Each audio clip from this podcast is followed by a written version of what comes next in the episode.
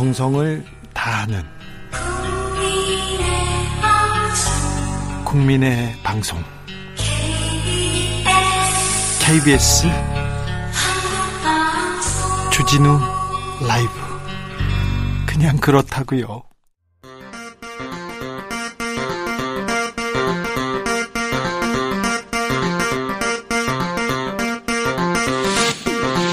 주진우 라이브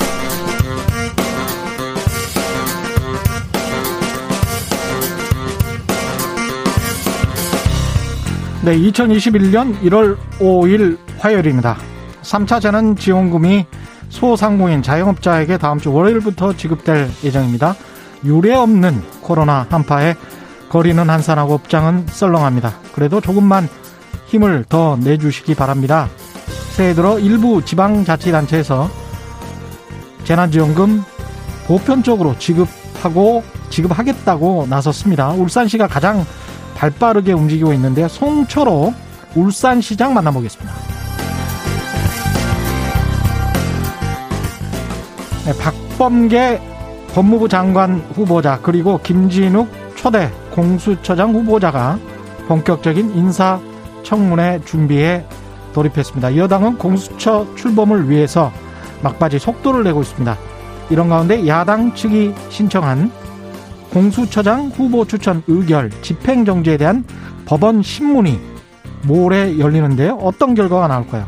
공수처 이달 안에 출범할 수 있을까요?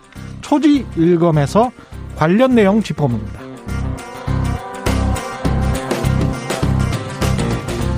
정이나 미안해. 같은 어른이어서 미안해. 도움을 주지 못해서 미안해. 그곳에선 행복하렴. 양부모의 학대로 16개월 만에 생을 마감한 정인이를 추모하는 물결이 이어지고 있습니다. 양부모를 엄벌해달라는 탄원서가 법원에 쏟아졌고 정치권에서도 비슷한 목소리가 나오고 있습니다.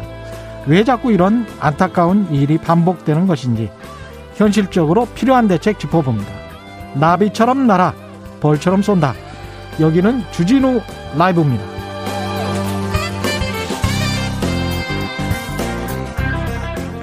네, 안녕하십니까. 최경령의 경제쇼를 진행하고 있는 진실탐사 엔터테이너 최경령입니다. 오늘도 저는 3시간 연속으로 방송할 예정입니다. 응원 메시지 어제도 받으니까 힘이 나더라고요. 최경령이 진행하는 주진우 라이브 응원해 주시고요. 7시까지 함께 해 주시기 바랍니다. 샵 9730 짧은 문자 50원 긴 문자 100원 콩으로 보내시면 무료입니다. 그럼 오늘 순서 시작하겠습니다.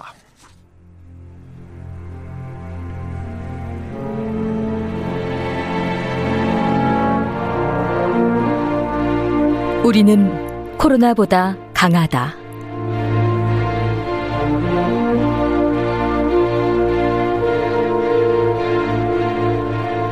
자가격리 주진우 기자, 진실탐사 엔터테이너 최경영 기자와 오늘도 함께 흔들림 없이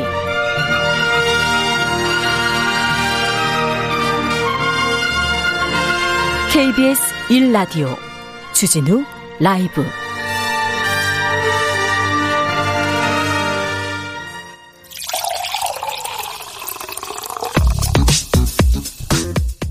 진짜 중요한 뉴스만 쭉 뽑아냈습니다. 주요 라이브가 뽑은 오늘의 뉴스 주스. 네, 시사인 김은지 기자 나오셨습니다. 안녕하세요. 네, 안녕하세요. 네, 벌써 응원 메시지가 도착했습니다. 3012님.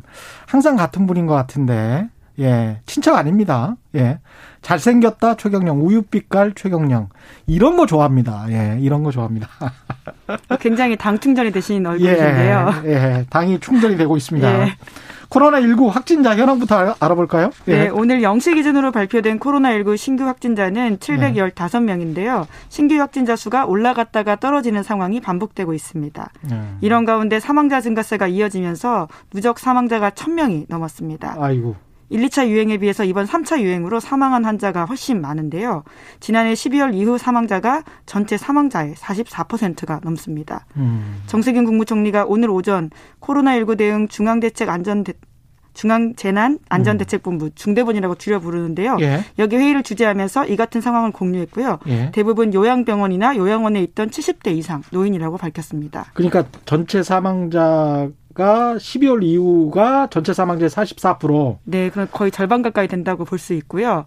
또 그 대부분들이 70대 이상의 고연령층이라고 볼 수 있습니다. 아무래도 요양병원에서 집단 감염된 게 컸군요. 네, 게다가 예. 또 위험군에 속해 있는 나이대이다 그렇죠. 보니까 예, 예. 사망 사건이 더 많습니다. 정부가 코로나19 3차 유행이 감소세 그럼에도 접어들었다. 이렇게 진단을 내렸습니다. 이유가 뭔가요? 네, 감염 재생산 지수에 대해서 네. 이야기를 하면서 이렇게 밝힌 건데요. 먼저 감염 재생산 지수에 대해 설명을 드리면 음. 확진자 한 명이 주변에 몇 명을 감염시키는지 그렇죠. 나타내는 지표입니다. 네. 그러니까 이 지수가 1 아래로 내려가면 확진자 발생이 좀 억제되고 있다라고 그렇죠. 볼수 있는데요. 예. 오늘 발표한 바에 따르면 이 지난주부터 감염 재생산 지수가 1 이하로 보인다라는 겁니다. 음. 그렇기 때문에 좀 덜어, 떨어질 수도 있다라는 전망이 나오고 있는데요. 예. 물론 아직 안심하기 좀 이르다라고 보입니다. 예. 1 이하라는 게 뭐 0점대인가요? 0점 몇 네, 0.93에서 1 사이 정도라고 하는데요. 그러니까 예. 한 명이 한 명 이하를 감염시키고 그렇죠. 있다라고 보는 거죠. 이게 높은 경우가 뭐 그렇다고 해서 뭐 2, 3 이런 게 아니고 1.2, 1.4 이렇더라고요. 네. 예. 그래서 그 편차가 그렇게 크지는 않지만 1 이하로 떨어진 것도 이게 상당히 큰 의미가 있는 것 같습니다. 네. 북한도 국제 백신 접종 단체에 코로나19 백신을 막 받기 위한 신청서 이걸 제출을 했군요. 네, 미국 보도인데요. 미국발 예. 보도입니다. 미국 월스트리트 저널 보도인데 북한이 세계 백신 면역 연합에 코로나19 백신을 받기 위해서 신청서를 냈다라는 보도입니다. 예. 이 단체는 코로나19 백신을 전 세계에 공정하게 공급하기 위해서 코백스라는 단체도 운영하고 있다고 하는데요. 예. 북한이 여기에 포함돼 있습니다. 음. 물론 북한은 지금까지는 공식적으로 코로나19 확진자가 없다 이렇게 밝히고 있는데요. 예. 현재까지는 단 한 건의 사례도 WHO에 보고하지 않았습니다. 않았습니다. 하지만 북한은 지난해 초부터 국경을 봉쇄하고 내부적으로 이동을 제한하는 등 코로나19 유입과 확산을 막고 있는데요. 또 자유아시아 방송에 따르면 독일, 오스트리아 등이 코백스를 통해서 북한의 코로나19 백신을 간접적으로 지원할 수도 있다. 이렇게 뜻을 밝혔다고 합니다. 워낙 폐쇄적인 국가라 어떻게 지금 그 안에서 상황이 돌아가는지 정확히 파악할 수가 없습니다. 예. 영국은 결국 3차 봉쇄에 들어갔군요. 네, 그만큼 상황이 심각하다라고 보이는데요. 예. 지난해 12월 말부터 영국은 매일 하루 확진자 수가 5만 명이 넘습니다. 음. 현재 추세가 점점 더 심각해지고 있고 게다가 변이 바이러스 확산으로 상황이 더 어렵다라고 보이는데요. 예. 결국 영국 정부는 세 번째 봉쇄를 선택했습니다. 3차 봉쇄 조치에 따라서 잉글랜드 지역의 모든 시민은 특별한 이유가 없는 한 집에 있어야 하거나 재택근무를 해야 하는데요. 예. 예외 사유는 이렇습니다. 식료품이나 의약품 구입 그리고 운동 등을 위해서 나갈 수 있다라고 하고요. 음. 또 학교와 대학은 다음 달 중간 방학까지 원격 수업으로 전환합니다. 식당은 포장과 배달만 가능하다고 하고요. 예. 앞서 영국에서는 지난해 3월 1차 봉쇄를 한 바가 있고 예. 또 11월에도 2차 봉쇄 한 바가 있습니다. 우리가 무슨 3단계 이야기를 하는데 사실 우리가 이런 식의 봉쇄 락다운을 한국은 한 번도 한 적이 없어요. 네, 일상이 아예 유지되지 않다라고 보면 되는 건데요. 그냥 특별한 이유가 없는 한 집에 머물러라 이게 지금 봉쇄예요. 그렇죠. 유럽은 사실 거의 대부분 그런 단계를 거쳐 왔었고요. 그렇죠. 게다가 미국도 상당 부분 아예 경제가 멈춘 바가 있습니다. 이게 뭐 엄청난 일이죠, 사실은. 예. 사회적 거리두기 조치가 우리는 지금 2.5단계인데 네, 수도권, 수도권 같은 경우에 자영업자들 반발은 가시화되고 있습니다. 네, 예. 아무래도 길어지기 때문인데요. 오늘 음. 오전 서울 더불어민주당 당사 앞에서 실내 체육업 종사자들이 기자회견을 했습니다. 예. 헬스장과 필라테스 사업장을 운영하는 분들인데요.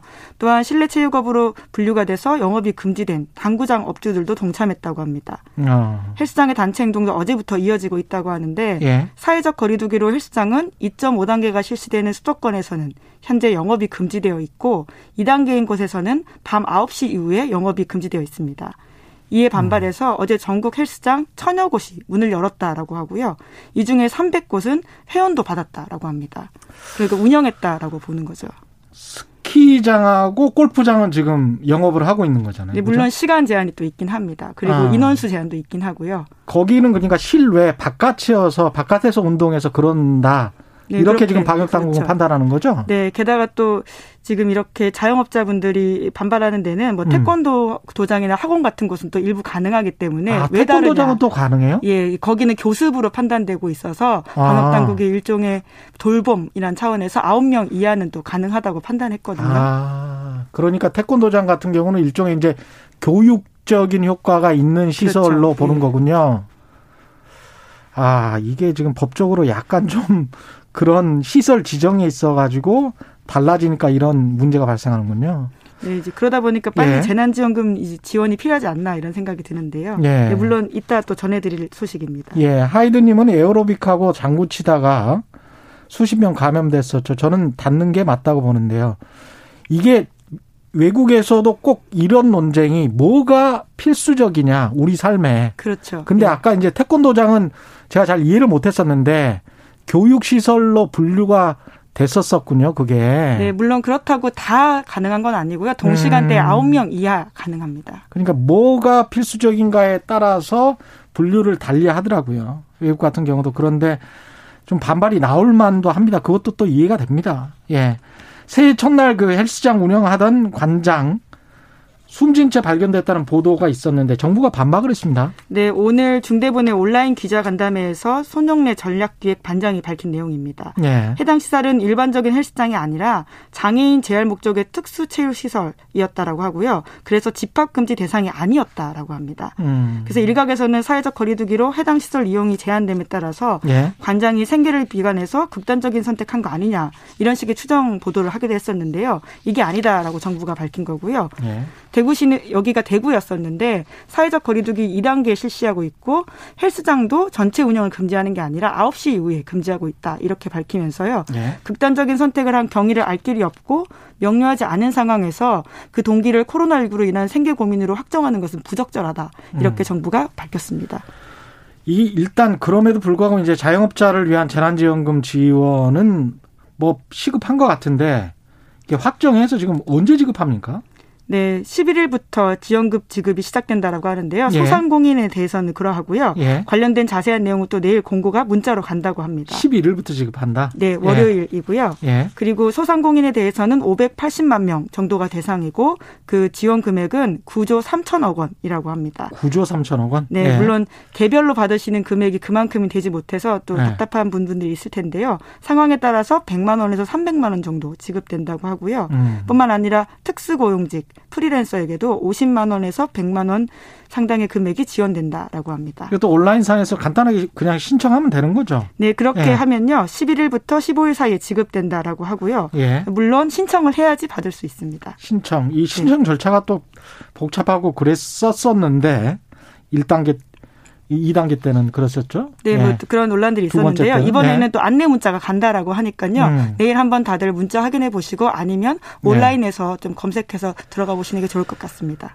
민변이 서울 동부구치소 코로나 집단 감염에 대해서 공개 질의를 법무부에 했습니다. 늦장 대처를 비판하면서. 예. 네, 그렇습니다. 공개 질의한 내용은 총 9가지인데요. 예를 들어서 필수적인 위생용품이 어떻게 지급되고 있냐, 그리고 외부와 소통할 권리는 어떻게 보장되고 있냐, 또 수용자 사망 사건 경위와 향후의 재발 방지 대책은 뭐냐 이렇게 물었는데요. 음. 민변 등 시민단체들은 이미 다른 국가 교정시설에서 과밀 수용된 수용자들의 집단 감염 사례가 여러 차례 발생했고 국제기구에서도 과밀 수용 해소를 권고하기도 했다 이렇게 지적을 하면서요. 네. 그런데 법무부가 교정시설 차단 외에는 뚜렷한 조치를 취하지 않았기 때문에 문제가 되고 있다라고 비판했습니다. 음. 한국 유조선 이란에서 납포됐다는 소식이 전해졌습니다. 예. 네, 한국 선적 유조선이 호르무즈 해협에서 이란 혁명 수비대에 납포가 됐습니다. 이란 혁명 수비대는 해당 선박이 해양 환경 규제를 반복적으로 위반해서 납포했다 이렇게 음. 주장을 하고 있는데요. 하지만 선박 관리사 측에서는 오염 사고 없었다 이렇게 부인하고 있습니다. 네. 해당 선박은 화학 물질 세 종류를 싣고 사우디아라비아에서 아랍에미리트로 향하는 중이었다라고 하는데요. 선사는 해당 해역이 이란의 영해도 아니었고 공해상이다 이렇게 밝히고 있습니다. 하지만 이란 혁명 수비군 군인들이 항구에 가서 조사해야 한다. 이렇게 주장하면서 예. 배를 이란 쪽으로 돌리게 했다라고 하고요. 그래서 지금은 납포한 상태에서 환경 규제 위반이다 이렇게 주장하고 있습니다. 우리 정부는 어떻게 지금 대응하고 있습니까? 네, 당장 억류 해제 요구하고 있고요. 청해부대 소속 채영함을 긴급 출동시켰습니다. 음. 게다가 국제사회도 반응을 하고 있는데 미국 국무부는 이란의 한국 유조선 억제 해제를 요구하고 있습니다. 미 국무부 대변인은 이렇게 비판을 하고 있는데요. 이란 정권은 국제사회 제재 압력 완화를 얻어내려고 이런 시도를 하고 있다라고 비판하고 있습니다. 그러니까 해양 환경 규제 위반 이런 것들은 이란의 핑계에 불과하다라고 의심을 하고 있고요. 예. 실제로는 제재 완화를 바라고 벌인 일이다라고 보고 있는 거죠. 미국이 이란의 각종 그 해외 자금들 다 동결시켜 버렸잖아요. 그래서 달러를 못 쓰게 했으니까 그게 네. 이제 한국에도 한국이 이란에 줄 그 석유 대금 그게 달러로 있는데 그거가 한 8조 원 정도 되나 봅니다. 네, 그 부분도 지금 물밑에서 협상이 되고 있다가 아마 오픈돼서 이야기가 나오는 것으로 보이는데요. 예. 그 이야기를 백신 대금으로 가름할 수도 있다 이런 이야기 나오고 있는데 아직 협상 중이기 때문에 어디까지 진행됐는지는 정확하게 알긴 좀 어렵습니다. 미국하고 이란에 끼어가지고 우리만 지금 예, 사실 그런 상황으로 보이는데 예. 예. 여야가 8일 이제 국회 본회의 열고 정말 미뤄왔었는데 중대재해기업처벌법 합의했습니다. 처리하기로. 네, 이제 물론 그렇게 오늘 오전에 여야 예. 그러니까 더불어민주당 김태년 원내대표와 국민의힘 주호영 원내대표가 합의를 했는데요. 예. 민생 방역과 관련한 현안 질의를 하고 민생 법안을 처리하겠다 음. 이렇게 밝혔습니다. 예. 그래서 양당은 8일 본회의에서 중대재해법 등을 처리하기로 이야기했는데요. 현재로서는 관련 법이 법사위 법안 소위 심사를 진행하고 있고요. 예. 아직까지는 딱 8일에 어떻게 올라갈지에 대해서는 확답하기는 어렵지만 그럴 예. 걸로 기도하고 기대하고 있습니다. 아 이게 지금 합의는 원내대표들이 했는데 통과는 장담을 못 합니까 아직도? 왜냐하면 지금 7일, 8일 날 열리기로 한 거고요. 네. 그리고는 정확하게 이 법을 통과시키겠다라고 합의한 것보다는 이 일정에 합의했고 이걸 시도하겠다라고 이야기했기 때문에 음. 아직은 좀 더 지켜봐야 될 것 같습니다. 조금 더 지켜봐야 되는군요. 예, 물론 예. 이 단식을 하고 있는 유가족분들 그리고 예. 또 같이 덩달아 같이 하고 있는 음. 노동계 인사들 그 정치권 인사들이 있기 때문에요. 예. 합의가 좀 빠른 시일 내에 이루어져서 이 단식이 좀 마무리되길 바라겠습니다. 단식하는 분들 생각도 좀 해야 될 것 같아요. 예, 이건 지금 날씨도 굉장히 춥고요. 예. 작년 초미세먼지 농도가 5년 만에 최저치를 기록했군요. 코로나19 덕분입니까? 네, 간만에 좀 오래 반가운 소식을 전해드리는데요. 예. 예 코로나19 영향이 커 보입니다. 음. 국내외 산업 활동이 적었고 비바람이 많았던 덕분에 미세먼지가 줄어든 것으로 분석이 되고 있는데요. 초미세먼지 농도가 2015년 관련 통계를 작성한 이래 5년 만에 가장 낮게 나왔다라고 합니다. 예. 환경과학원에 따르면 중국에서도요 전국 평균 초미세 먼지 농도가 2014년에 비해서 지난해 50% 줄었다라고 합니다. 예. 송운방님, 끼 있다 최경령, 깡 있다 최경령, 꽤 있다 최경령. 최경령의 경제쇼를 지금 들으셨군요. 예. 전병서 중국 금융경제연구소장이 한국이 꼭 필요한 게 미중 간의 갈등과 대립 속에서 한국에 꼭 필요한 거는 끼, 눈치, 꽤, 지혜, 깡, 그래도 할 말은 언젠가는 또 해, 하는 어떤 결기, 뭐 이런 게 필요하다 이런 말씀을 하셨거든요. 예. 세계의 쌍기획을 이야기 예. 강조하셨네요. 굉장히 라임을 맞추시는 예. 것 같은데요. 3437님은 애청자입니다. 최경영님 언제나 응원합니다. 화이팅 삼행시. 최, 최고의 진행 맛깔나는 멘트. 경, 경제뿐만 아니라 시사와 상식에도 능통한 영, 영원한 우리의 진행자 주진우 라이브 화이팅. 네. 예. 반전이 마지막에 있었네요. 역시 주진우 라이브입니다. 예. 주스 시사인 김은지 기자와 함께했습니다. 고맙습니다. 네, 감사합니다. 예. 이어서 이 시각 교통정보 알아보겠습니다. 교통정보센터에 오수미 씨 나와주세요. 주진우 라이브.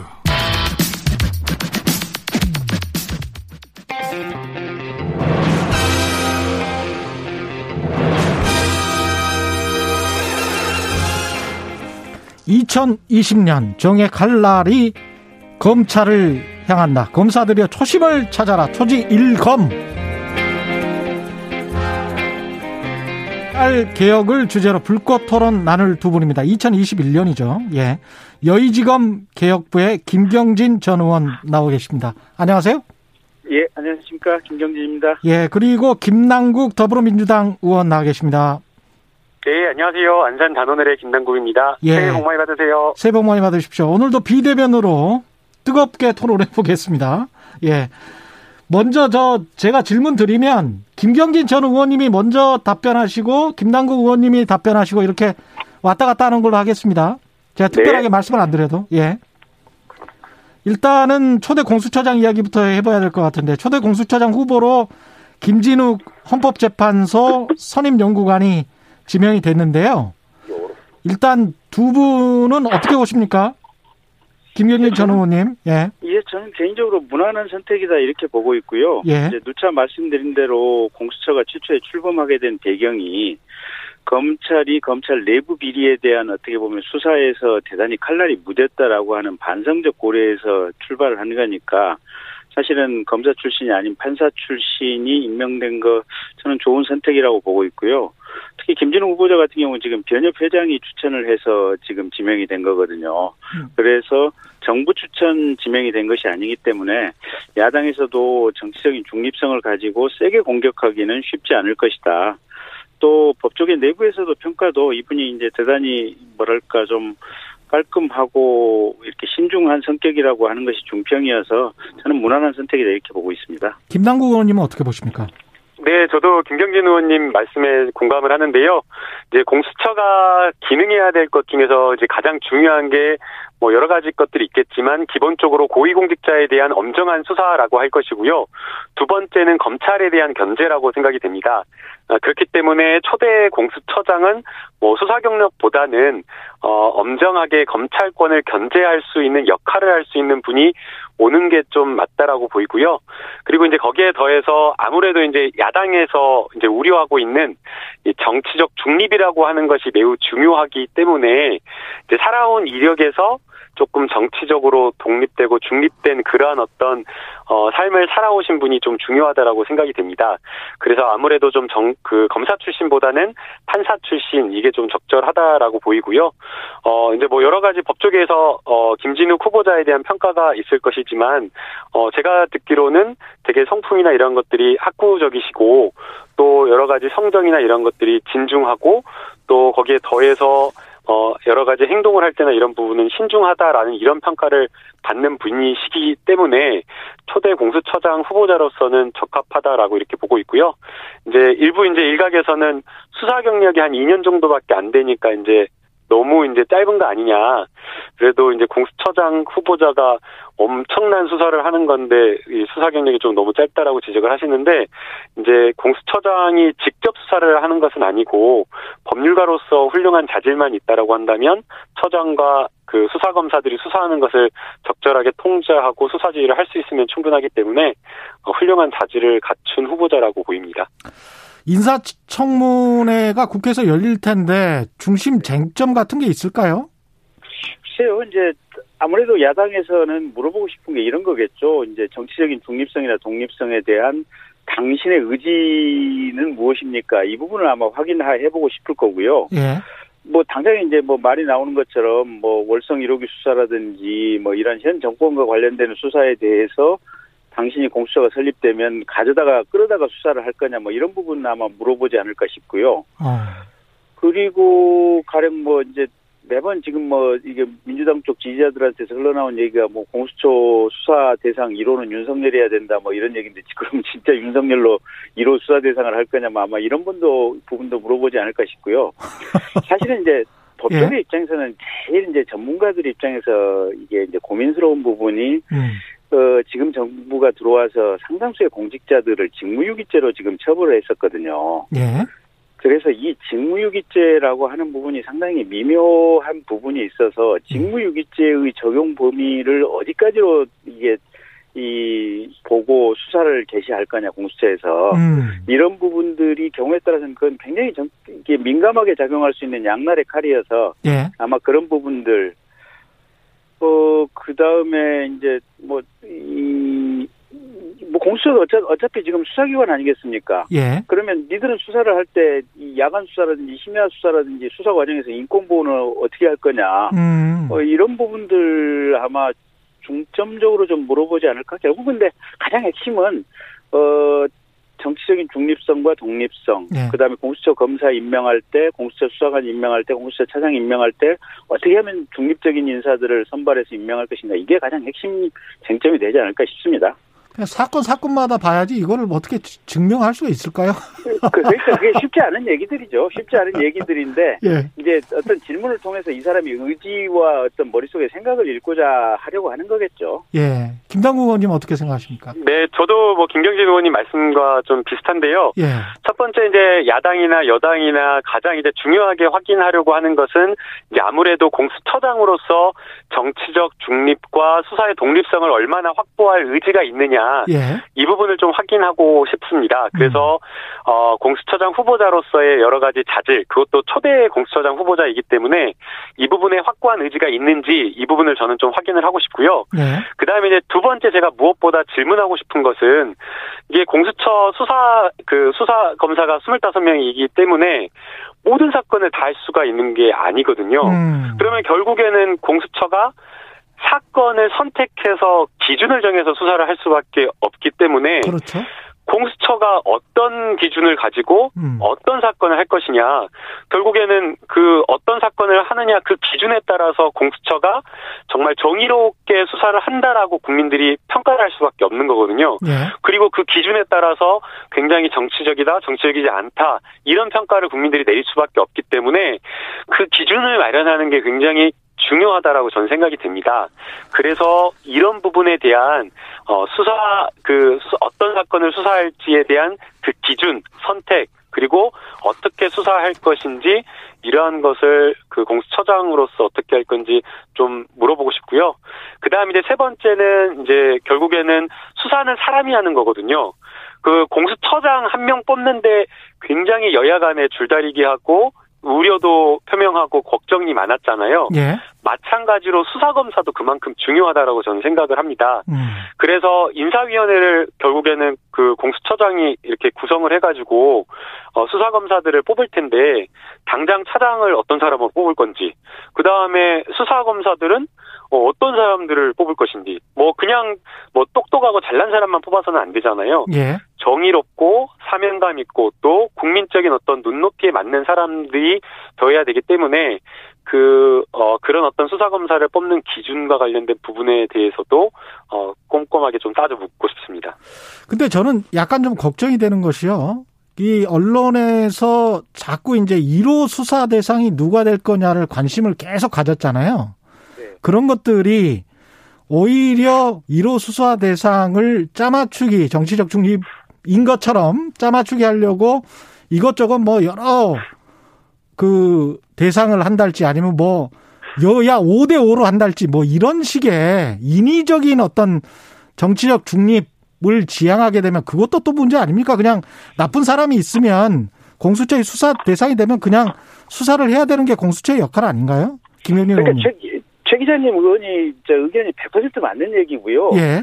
지금 1호 수사 대상을 뭐 뭘로 하겠느냐 물어보겠다 물어보는 그 질문도 부적절한 것이고 예.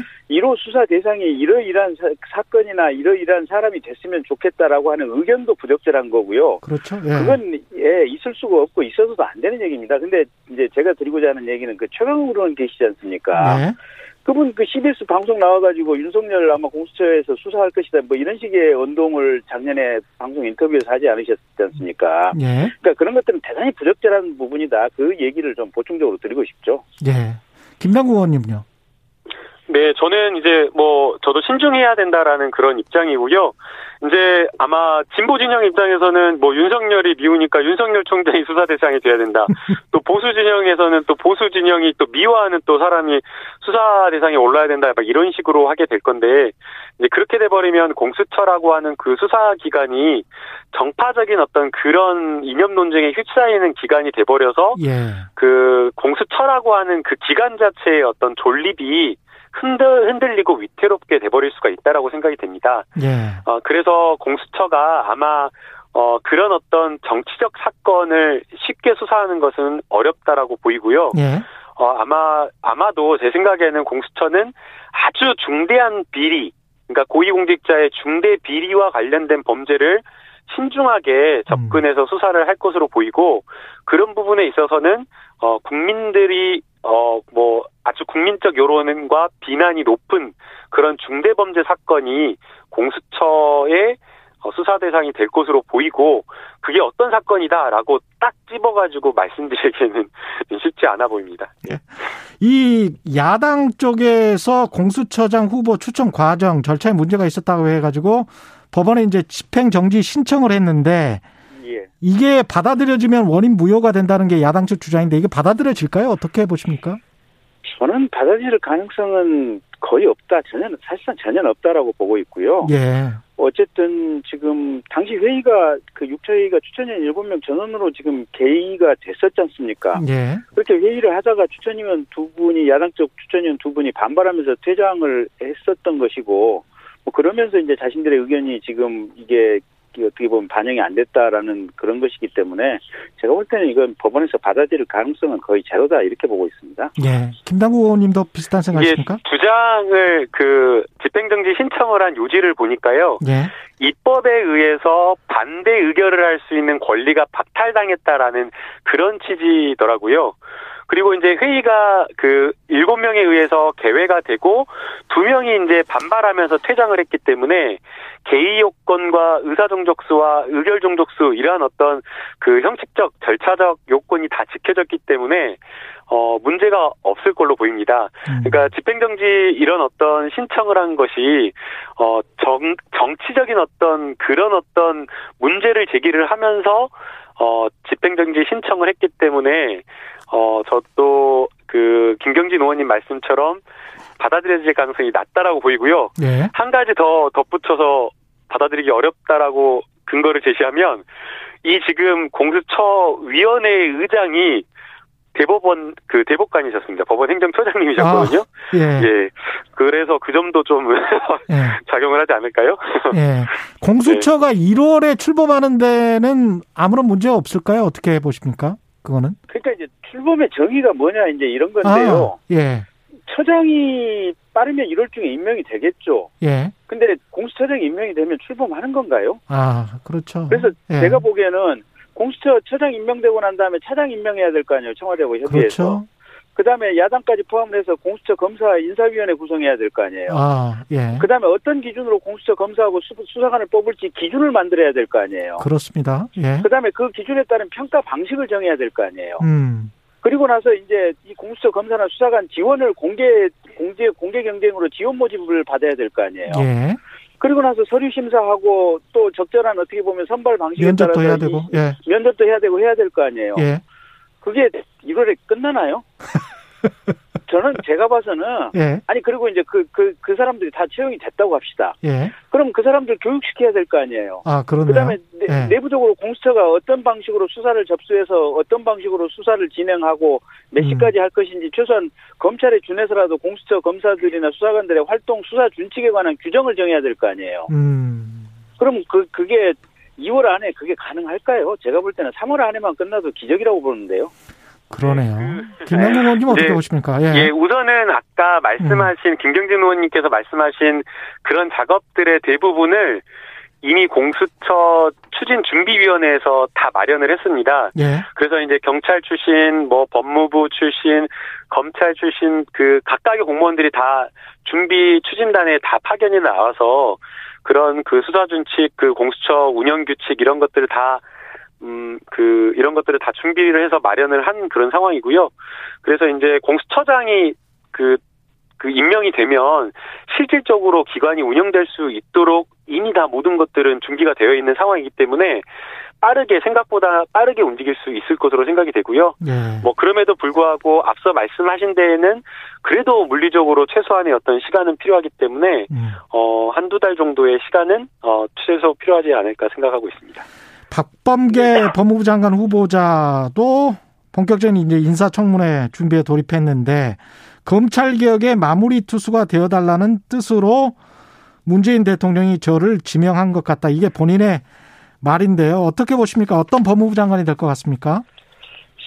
저는 일단 그 얘기는 큰 틀에서 맞는 얘기 같아요. 왜냐하면 지금 공수처가 이제 들어오고 곧 출범한다고 하는 것은 어떻게 보면 수사 조직 체계에서 정말로 대한민국 역사상 혁명적인 일이 생긴 거 아니에요 보면. 예.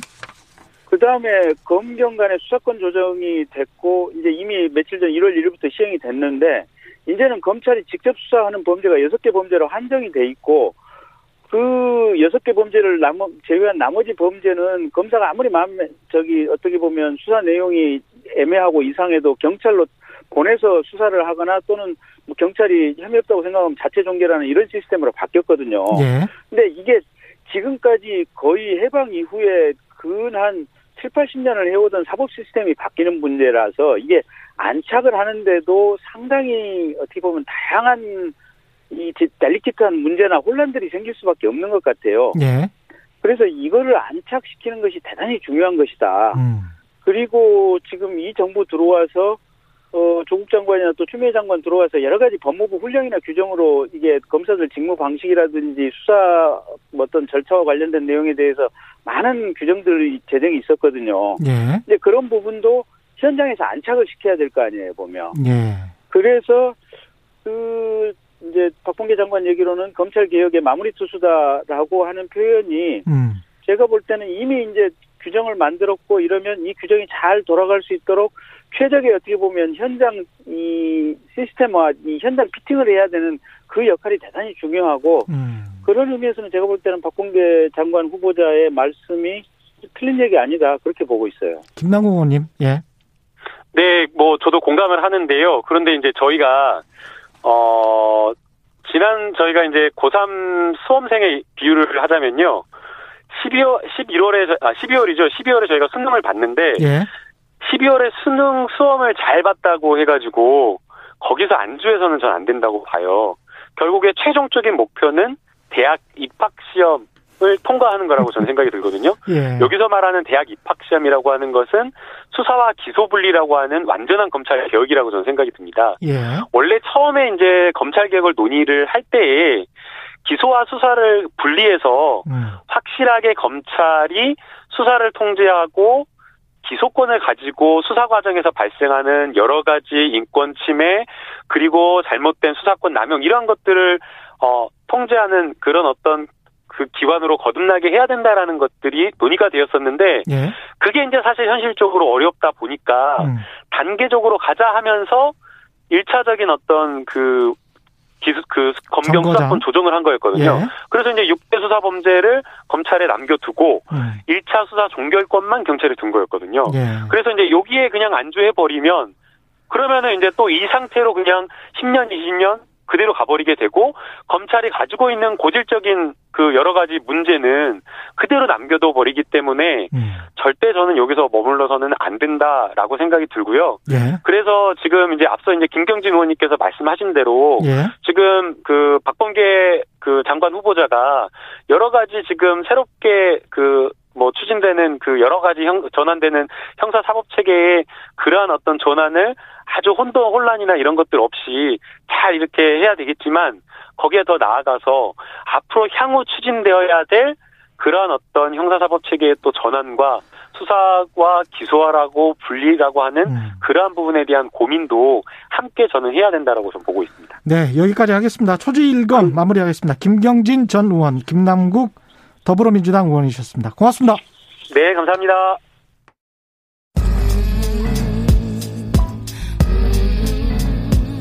나비처럼 날아 벌처럼 쏜다.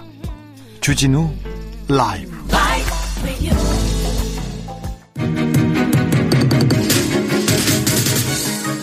코로나19 상황실로 이어갑니다. 코로나로 직격탄을 맞은 소상공인 자영업자들을 위해서 3차 재난지원금이 다음 주 월요일부터 지급됩니다. 각 지자체도 빨, 발빠르게 보편 재난지원금 지급에 나서고 있는데요. 울산시가 그 첫 테이프를 끊었습니다. 송철호 울산시장 나와 계십니다. 안녕하세요. 안녕하십니까. 예. 최근에 울산시 코로나19 확진자 추이는 어떻습니까? 울산시는? 예, 울산시는 어, 대체로 그 수도권보다는 좀 나은 상황이긴 합니다. 2단계죠? 한때 한때 100일 동안 환자가 한, 한 명도 발생하지 않은 적이 오! 있고요. 예. 네. 그- 그런데 최근에 예. 그 요양병원에서 그 좀 많은 환자가 발생한 적이 있고요. 예. 또 종교단체 최근에 예. 예, 종교 종교단체로 인한 어, 환자들이 좀 어, 발생하는 바람에 어, 아주 바짝 긴장하고 시민들이 걱정을 많이 하셨는데 음. 어, 지난주부터 이제 어, 조금 어, 다시 진정이 되는 그런 상황입니다. 울산 같은 경우는 코로나19 관련해서 이제 병상 확보랄지 이런 게 서울 수도권은 가장 문제가 되는데 충분히 준비가 돼 있습니까? 아, 요 울산은 지금 광역 시 중에 어, 공공의료원이 없는 유일한 곳인데요. 아. 에, 그래서 참 아슬아슬합니다. 예. 어, 현재까지는 어떻게 그 버텨가고 있는데요. 예. 어, 만약 어, 정말 다시 대량 어, 감염 사태가 벌어지면 음. 어, 울산에서는 정말 힘든 상황이 될 수도 있습니다. 이 울산시에서 긴급 재난지원금 10만 원을 설 명절 전에 지금 지급하겠다고 밝혔는데 이게 이렇게 결정하신 이유가 있나요? 예, 울산 지역에서도 그 3차 대유행이 길어지면서 예. 진즉부터 고민을 많이 해왔습니다. 하지만 울산시도 재정 여건이 그렇게 녹록한 것이 아니기 때문에 예. 야 이거 저 지금은 하긴 해야 되겠는데 대상과 범위, 액수 등에 대해서 참 고민을 많이 했죠. 예. 아, 그러다가 정부가 지난 12월 말에 소상공인 자영업자들 분들을 대상으로 3차 재난지원금을 지급하겠다고 발표하는 걸 보면서 아 이렇게 정부에서 선별적으로 하시면 음. 우리 울산 시민을 위해서는 보편적으로 어, 어 이렇게 좀 따뜻하게 좀 이렇게 힘이 돼드리면 좋겠구나 하는 음. 생각을 하고 구군 단체장들하고 먼저 협의를 했죠. 예. 그래서 어, 힘을 합쳐서 아 이렇게 전 세대에 10만 원씩 드리자 이렇게 결정을 하게 됐습니다. 그 울산시도 좀 어렵다고 말씀하셨지만 그래도 제가 알기로는 울산이 공업 도시여서 다른 지자체에 비해서는 좀 세수가 넉넉한 편이 아닙니까? 아이고 예 말씀은 참 고맙습니다만은 그거는 10년 전까지는 그 말씀이 옳습니다. 아 그렇습니까? 이제 10년 전쯤 되면 이제 우리 울산이 이제 이 아주 장치 산업 거대 중무 산업인데요. 예. 이, 이 산업이 자동차다, 조선이다, 또 석유화학이다, 비철금속 이런 게 중국으로부터 도전을 가장 그 심하게 아, 받던 아, 아, 받는 사업 어, 산업 중에 포함돼 있어서 예. 최근에 급격히 어려워진 상황이죠. 예. 네. 그참 버티고 이거 어떻게 이제 다시 중국을 뿌리치느냐가 우리 시의 최대 과제입니다. 설 명절 전에 지금 재난지원금 보편적으로 10만 원 주기로 한 거는 경기도에서 지난해 실시한 도민 1인당 10만 원을 지역화폐로 지급하는 거하고는 약간 차이가 있는 거죠? 네, 저 저희는 그, 그 가구별로 하기로 했어요. 네. 저희가 개인별로 하려면 이게 돈이 에, 저 우리 저희 시에서 감당하기 어려운 아, 가구별로 가는 거군요. 세대별로. 네, 가구별로. 예. 네.